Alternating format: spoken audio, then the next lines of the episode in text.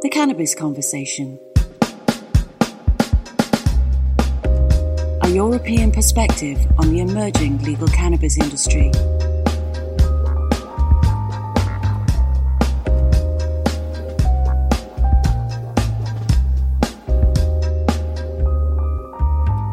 Welcome to the Cannabis Conversation with Anuj Desai, where we explore the new legal cannabis industry by speaking to the professionals that are trying to shape it. Thanks for joining us again. We've got a great episode coming up.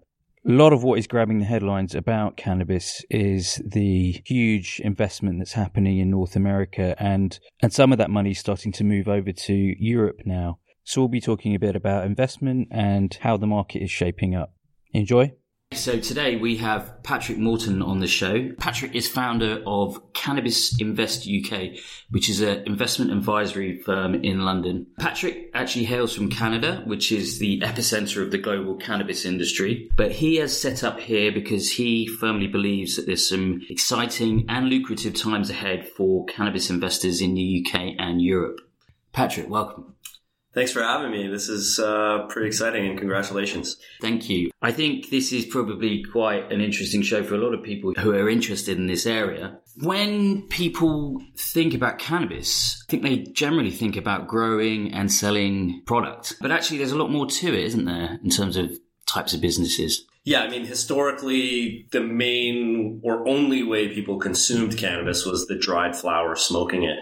But over the last, I'd say 10 years, there's been a real revolution in the industry, partly coinciding with the legalization effort. So, like in North America, especially, there's so many different states and now the country of Canada that have legalized and brought forward and brought into the light a private industry, a legal private industry developing cannabis products. And uh, so the proliferation of derived cannabis products, extracted oils, um, vapes, shatter, wax, etc., has really expanded not only the types of products that there are, but also the types of consumers that cannabis can appeal to. So yeah, beverages, edibles, vape pens, which are smooth and clean, light, don't taste like anything or smell like anything. Those products are, I think, in many ways for private industry are the most exciting areas of of product development and, and research. That's really interesting. I think you highlight a, a couple of good points there.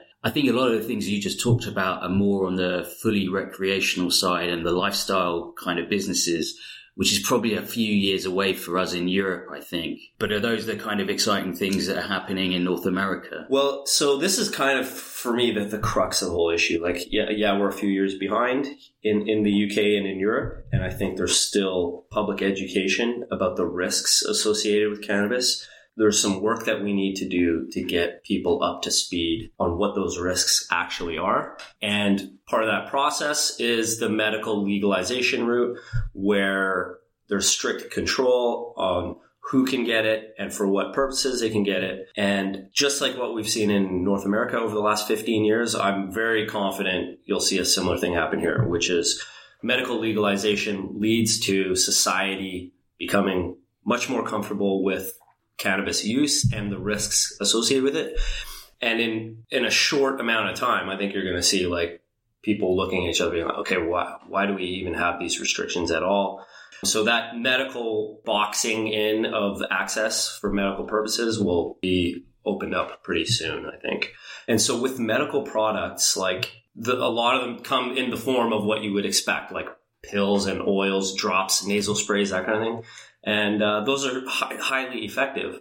And I think there's going to be a recreational market for those products that appear to be medical, as there is in Canada to this day. But over time, getting different delivery methods, like I say, with beverages and edibles being the most obvious, I think that'll open up the industry as a whole. Uh, it'll have much more mass appeal. Yeah, I think it, we talked about it on a previous show, actually. Um, very naturally, people tend to assume that cannabis is intrinsically linked with smoking um, and smoking joints, but that is very quickly becoming a slightly outdated method, particularly because of health concerns, I think. So, um, so just take a step back.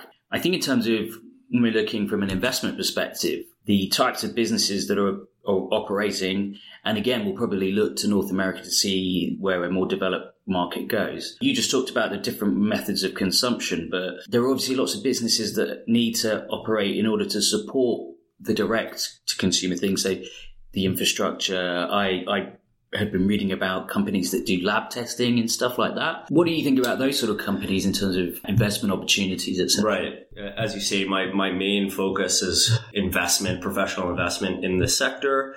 And definitely there's been a bit of a rush to buy into companies that are involved in cultivation. Like that's the most obvious first stop. But there's a couple of reasons to think about ancillary businesses, partly because they tend to have great margins. So if you're a company that provides services to the cannabis industry, it's a less obvious place to be. And they tend to have sustainable, consistent high margins. And also they're less likely to be tripping up on laws, regulations, and other restrictions that are still in place globally because cannabis is still viewed as a drug. So for instance, in the UK, there's a lot of concern about it's technically illegal to invest in recreational cannabis companies because recreational cannabis is illegal in the UK and you'd be violating the Proceeds of Crime Act by profiting, even if you're investing in a legal jurisdiction like in North America. But if you own shares in a company that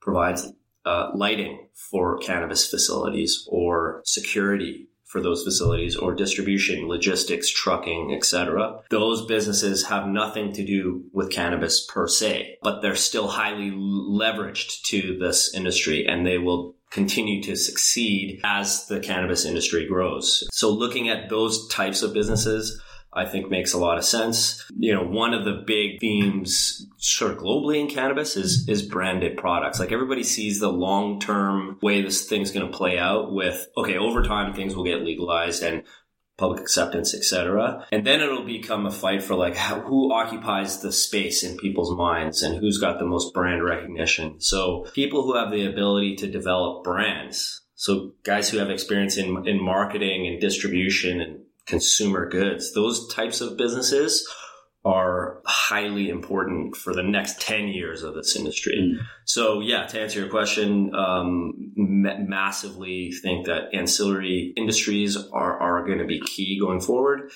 And you know, the proof is in the pudding. Like in Canada, for instance, about seven years ago, there were virtually no publicly listed companies. Now there's over 250, starting to look like a very crowded market. But the money that's been raised, a large portion of that has gone to fund cultivation facilities, indoor, outdoor, greenhouse, whatever, that are focused on growing cannabis.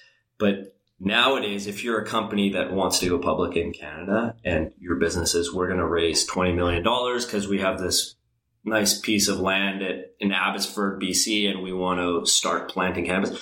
No, no investor is going to back that anymore because the, the theme has moved on. Like that market is saturated and you need to have, you need to come at it with a, with a new angle. And mm-hmm. so to your point, like all those other segments are the place to be. Yeah, it's interesting. They're growing almost a growing bit saturated already, which kind of shows you where we are in terms of the global. Well, this is the thing. I mean, there. So there's two ways to me to look at this industry. Like, let's use Canopy Growth as an example. So Canopy Growth, just to explain, are the largest cannabis company in the world, floated on the Toronto Stock Exchange, and uh, as well as the New York Stock Exchange. Right, and wow. I think they were the first ever public company in the US on the New York Stock Exchange. So that's a, I think about a $30 billion Canadian market cap. So 18 billion quid, something like that. Wow. And they've got, uh, I believe a hundred million dollars in sales this year. So what are 50, 60 bill, 50, 60 million quid in sales and an 18 billion quid valuation. So the, the fundamental valuation of that company is just so outrageous. And it's and that's because they're selling in a few, very small portion of the global market recreational products in Canada, medical products in Canada, and then medical products in a few other areas where it's legal, Germany, Australia, and a few others. So on one hand, looking at their business today, this thing looks like a massive short. But on the other hand, you think about where the global market can be. Like Canada is a tiny, tiny fraction of what the eventual global demand will be. And I tend to be more on the optimistic side of this argument. You know, I, I kind of think the actual end demand of the global cannabis industry is not a hundred billion like some people say it will be. I think it's more like a trillion because you're going to have cannabis products for recreational purposes for the, in their own right. So you're going to, you're to take over the illegal market, the black market. You're going to get those guys out and make it legal. You're also going to have medical innovation, cannabis products that are used to treat all the different things we know, already know about, but the work will get done and the demand will grow. Then you're going to cannibalize some of the alcohol market, some of the tobacco market, and the wellness market, and the wellness market, which is 250 billion dollars a year, and the nutraceutical market, which is a very shady industry plagued with false claims and false advertising. Whereas cannabis products actually do what they say they're supposed to do. So I think it's a trillion dollar market, not a hundred billion. And with that in mind, Canopy Growth, with its market cap as it is, I think it's got a long way to go. I think it could be 10 times bigger than it is now. Mm. So, like I say, there's a little bit of pie in the sky there. But for the people who are focusing on that that real long term, I think um, I think there's a lot of upside. Even though, as I say, like the Canadian cultivation market is saturated, it's like okay, actually the funded capacity of, of cultivation in Canada is probably twice as big as the as the domestic demand for cannabis. So they're growing twice as much as they'll ever be able to sell mm. in in Canada. But the whole point is like you're exporting to global markets, you become a world leader and your products are known for their quality and you distribute from Canada. So long-winded way of saying, well, in a in a little microclimate in Canada, cultivation looks pretty saturated. But looking at the global market, I, th- I still think there's so much room to grow. Hmm. Uh, no pun intended. Yeah. Very interesting. Yeah, I mean, probably the more tropical kind of equator type right. and lower cost right. areas are, are going to be more fruitful at, at, some point. And they're already starting to kind of, people are looking quite seriously at South America and parts of Africa. But yeah, for the moment, Canada is, is the, is the global leader, certainly right. in terms of capital and expertise, I think. And I, I'm sort of curious to see how it will play out the real argument in that in that area is okay, low cost by by a large margin. You know, Southern Africa and South America, the grow ops that are starting up there are talking about a cost of production of ten or twenty cents per gram of dried cannabis flower, and that compares to North America where it's more like a dollar per gram. So in some cases, you know, ninety percent cheaper to grow in those sub-Saharan or tropical areas. But the proponents on the other side will say, "Oh, actually, but our our facilities are much higher quality. They're much more consistent, safer.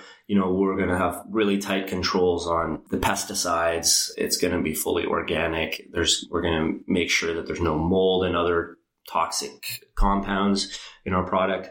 So over time, they're going to stake their claim on the quality, mm. premium price, and the market. And I and I think there's room for everyone. Yeah, there's trade offs in yeah. there, aren't there? Um, mm-hmm.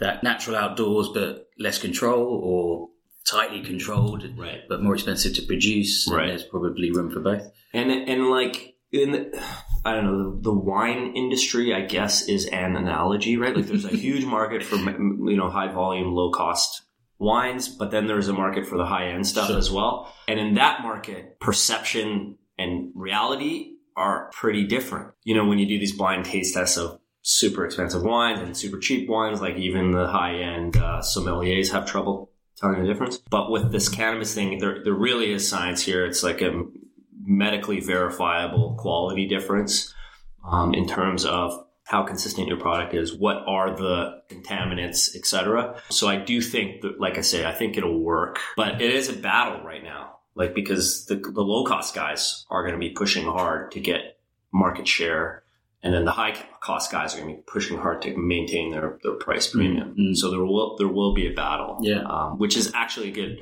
for consumers. Right? Yeah, like the net is positive. Yeah. Thank you for highlighting that difference. And it's really good to kind of understand a lot of focus goes on cultivation, but actually to take it back to one of the things you earlier said, it's a bit like the, the Californian gold rush where actually the real people that made money were the people who were selling right. picks and shovels and not necessarily the people who were Right. trying to mine for gold. And in the same way, the ancillary businesses that service cannabis Right. Growers, etc., are probably the ones that are, are going to survive, or not survive, but they may have a, a higher margin, easier time of it.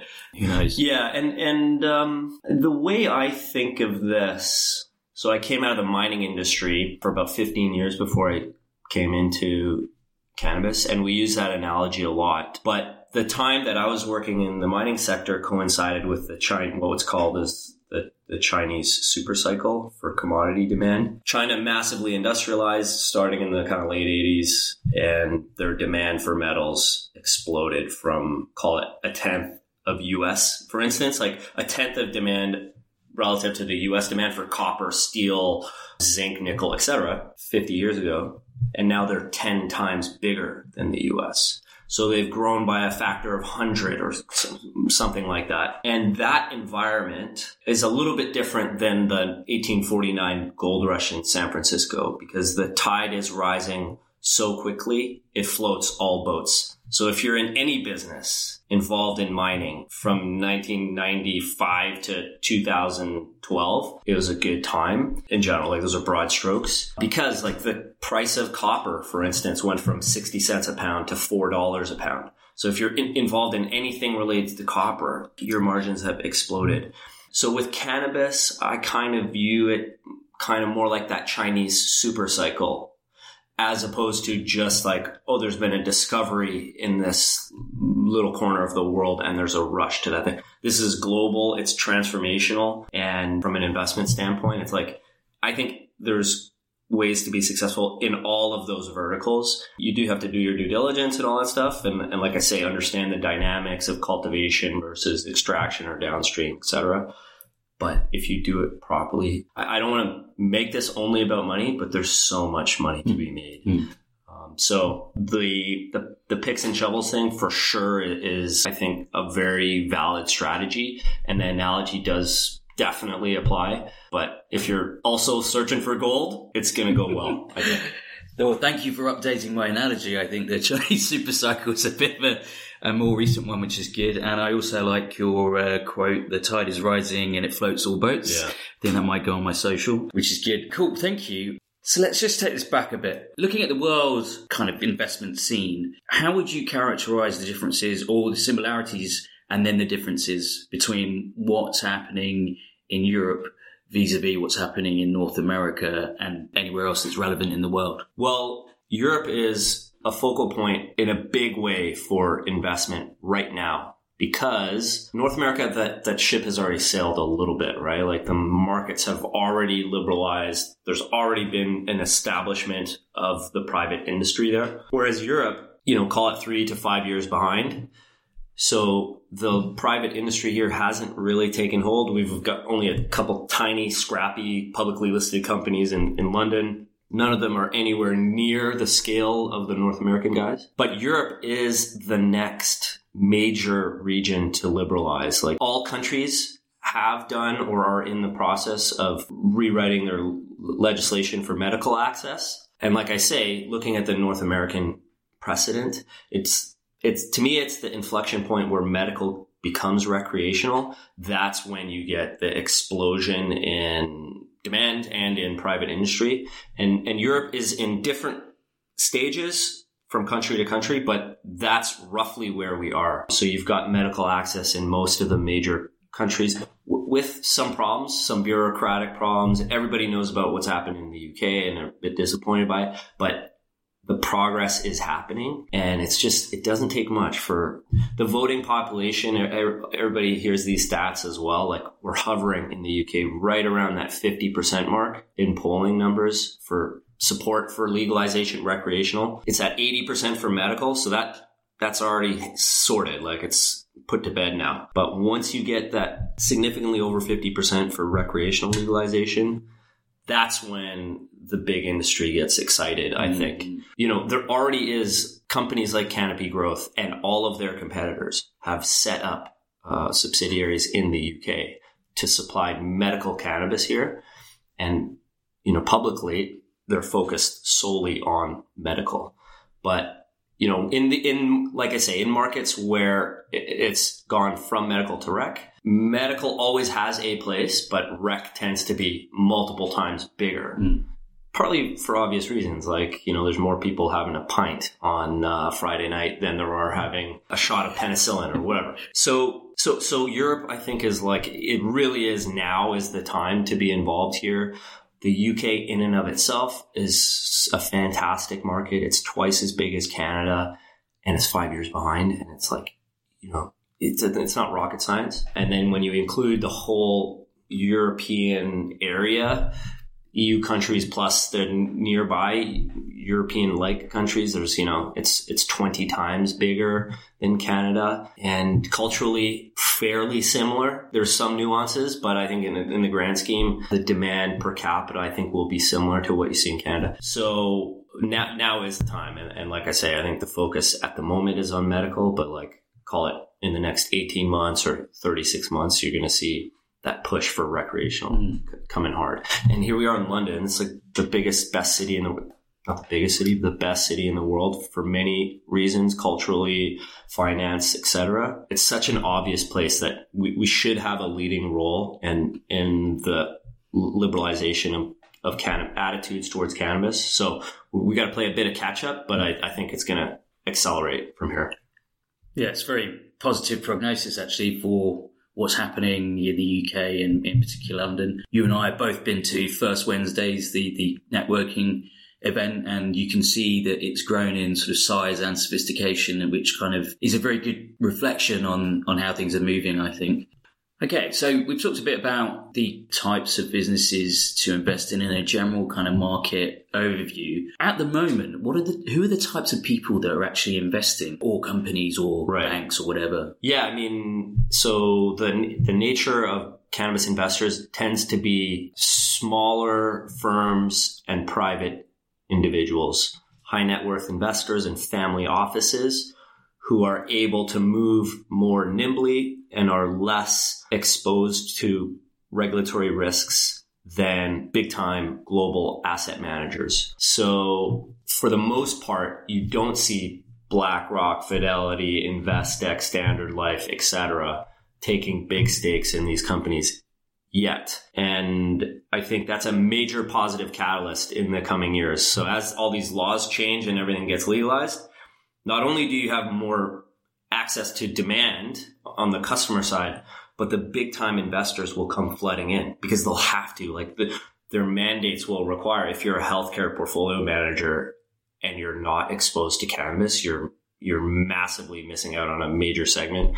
And the same will go for consumer goods, FMCG PMs and that kind of thing. So they're not involved by and large at this stage, and uh, they've missed out on you know 100 billion dollars of wealth creation so far. But the scale of their assets is in the trillions, so they're not even that bothered that they've missed out on it. Like they can, they'll come in for the next 500 billion of wealth creation.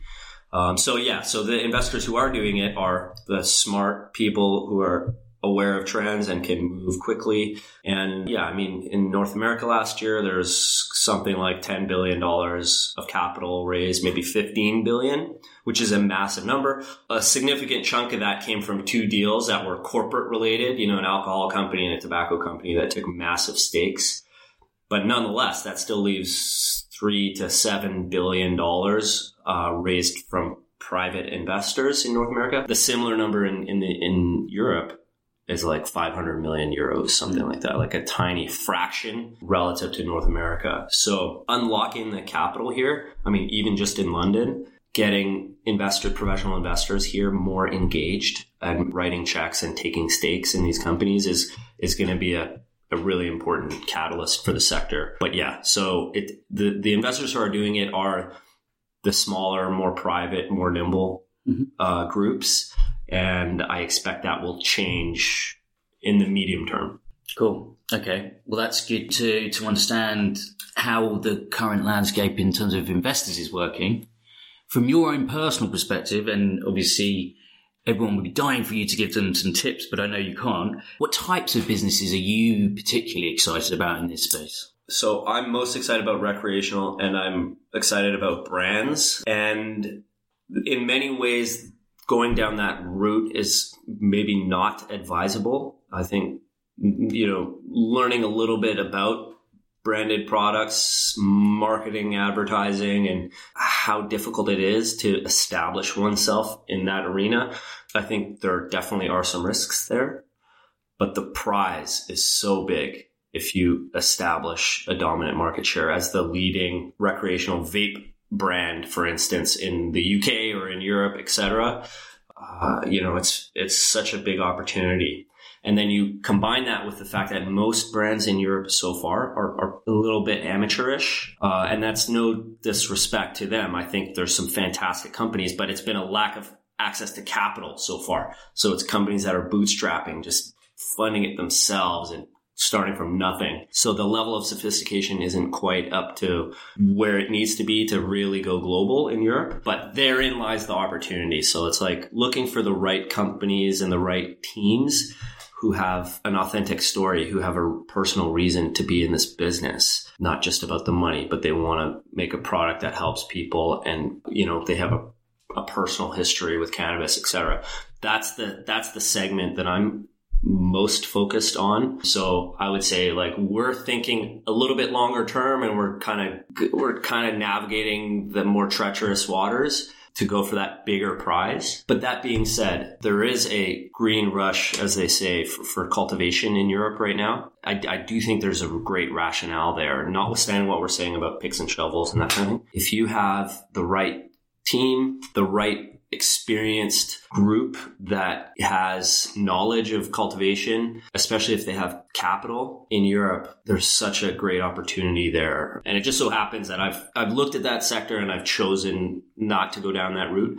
But I do think the winners there will will have a fantastic outcome. And then everything in between. Like I say, it is a rising it is a rising tide. And you know, medical distribution is a is a big area of focus these days the problem is that it's being dominated by large established companies. Mm-hmm. So it's hard to just get exposure to UK based medical cannabis distribution. There are a couple of companies, but the, the dominant players look like they might be foreign companies. So if you buy shares in those, that gets influenced by all the other factors in the global market. Owning shares in canopy growth, not just uh, medical cannabis in the UK. So there, it's not so easy to differentiate and get focused exposure to certain subsectors, like I say in, in Europe. But yeah, so that you know that's what the the rec branded thing is kind of the, the thing that I'm most okay. excited about. But like I say, it's kind of like I think the theme is find people who are doing it for the right reasons, whatever the businesses it is that they're into, and who are committed for the long term. And I think that's like the winning formula, whatever yeah. the product it is that they're doing. One of the areas that I'm quite interested in was is around the biotech stuff. I'm not a scientist, but some of the ways that, and there's a lot of stuff coming out of Israel, I think. Again, when you talk about team, they're backed up by some really kind of notable scientists who've been studying this for a long time. And there was one when you talked about drinks at the beginning. So just, just for the listeners' benefit, cannabis is not water soluble. So that's why if you eat it, it takes quite a long time to sort of get into your system because it needs to go into your stomach and gets broken down, which is why currently beverages aren't that great an experience. But there was a couple of companies that are working on ways to make cannabis water soluble. And that could be a game changer in terms of the drinks industry, I think. So Yes, and uh, there's two main technologies on the water soluble front, which various companies are quite optimistic about, and those types of businesses, I think.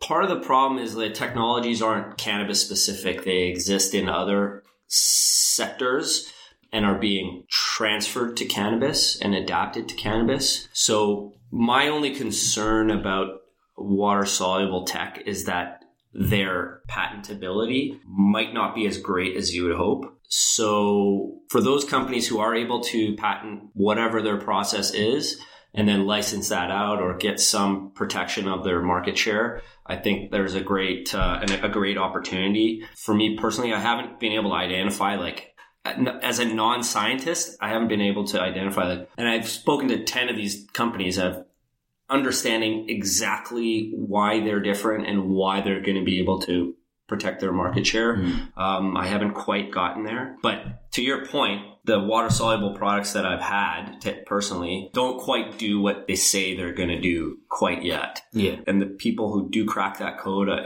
yeah, it's going to be fantastic because that un- unlocks, like I say, the mass market, uh, which right now their edibles and beverages have that reputation, and that keeps people uh, like shying away from it. Mm, mm. So So lots to play for there. Yeah. Cool. Okay, so we'll, uh, we're getting towards the end now. Just maybe talk a bit about your personal story because I'm always really interested in how people come from more traditional backgrounds into cannabis. What What was your story? Well, we I I came I came at it not from the really an amazing background, but the whole thing was I was in finance. I was doing stock market stuff for banks. I've been in London for about eight years. Was just following the news in Canada. Didn't know much about cannabis prior to legalization, but 2012, 13, 14, Canada was making all these legal changes, and then the industry exploded. And I sort of realized a couple years late that the same thing will happen here. Um, so I quit my job in 2017. Started hearing these stories about like people. Not only can cannabis treat symptoms of various health problems, but there's some anecdotal evidence that it can actually cure certain problems. So that really got me excited when I started kind of hearing those stories. And then when I combined it with like, okay, the investment opportunity, that's really what, what like made me, made me, made the light switch on. And that was about two and a half, three years ago. So quit my job, gave up the salary, gave up this, you know, the security and all that stuff. So I can't stress enough, highly, highly recommend it for all people who are interested or, but concerned about the same issues like, you know, your financial security and how are you going to pay the bills, etc the amount of uh, personal satisfaction and engagement that you get from doing something doesn't have to be cannabis. So like, but like whatever you're into, highly, highly recommend it. And I think over time, it, w- it'll prove to be more financially lucrative than being a cog in a in a corp- corporate machine, like many of us are. We'll see if it works out. Uh, I might go, I might go belly up in the next couple of years, and then I'll, I'll be knocking back on the door of the big banks. But we'll see. Hopefully, hopefully that. Hopefully happen. I'm sure. You, I'm sure you won't. I'm sure you won't. And um, just to finish, my, my traditional final question: What did your parents say when you told them that you were going to be working in cannabis? Well, so my dad is a business lawyer in Canada, and we're he's fairly conservative. I was taught that cannabis is very dangerous growing up and it kills brain cells and all this stuff. So the process of getting him on board took a bit of time, but it coincided with all this news flow in Canada. So he was seeing it in the papers every day. Oh, cannabis can treat this chronic pain, anxiety, inflammation, you know, insomnia, et cetera, et cetera not to mention all these other health problems, including cancers. And so my mom actually died of cancer 10 years ago. No access to any cannabis products that could have, I'm sure, uh, at least lessened the, the symptoms, if not actually helped with the, the tumors. But with that background, just having those like, hey, dad, I'm thinking about this industry. I've been reading about it. It turns out the, the facts are different than what we were taught. And then like he's involved in the stock market as well, and he was seeing this like enormous explosion of wealth happening uh, on the Canadian stock exchanges. So it wasn't something that I just rocked up and said, "Hey, guess what? I quit my job and now I'm going to be a pot dealer uh, in in the UK."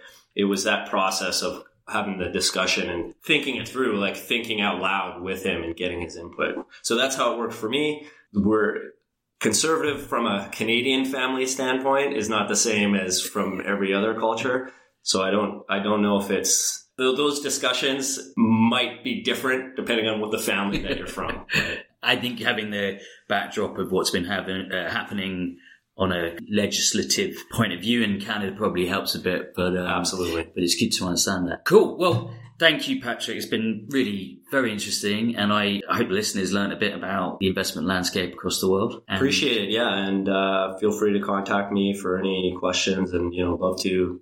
I'm definitely going to be following your, your podcast here. I've listened to the first one of the first couple and, uh, it's a great product. And I think like getting the message out is so important here in Europe. This is indispensable to keep, to keep doing this, to get the audiences engaged and all that. So thank you for, for doing it and including me. Appreciate it. Thank you very much. I appreciate it. Cool. Take care. Cheers. Thanks again for listening. Hope you enjoyed that episode. Shame we didn't get any um, stock tips, but uh, I think Patrick can get in a bit of trouble for that. But hopefully, it was a good high level view of the European and North American investment landscape and the types of businesses that Patrick thinks will do well in the future. It's great to see how positive Patrick is on just how big this market could be, which adds to a lot of the excitement.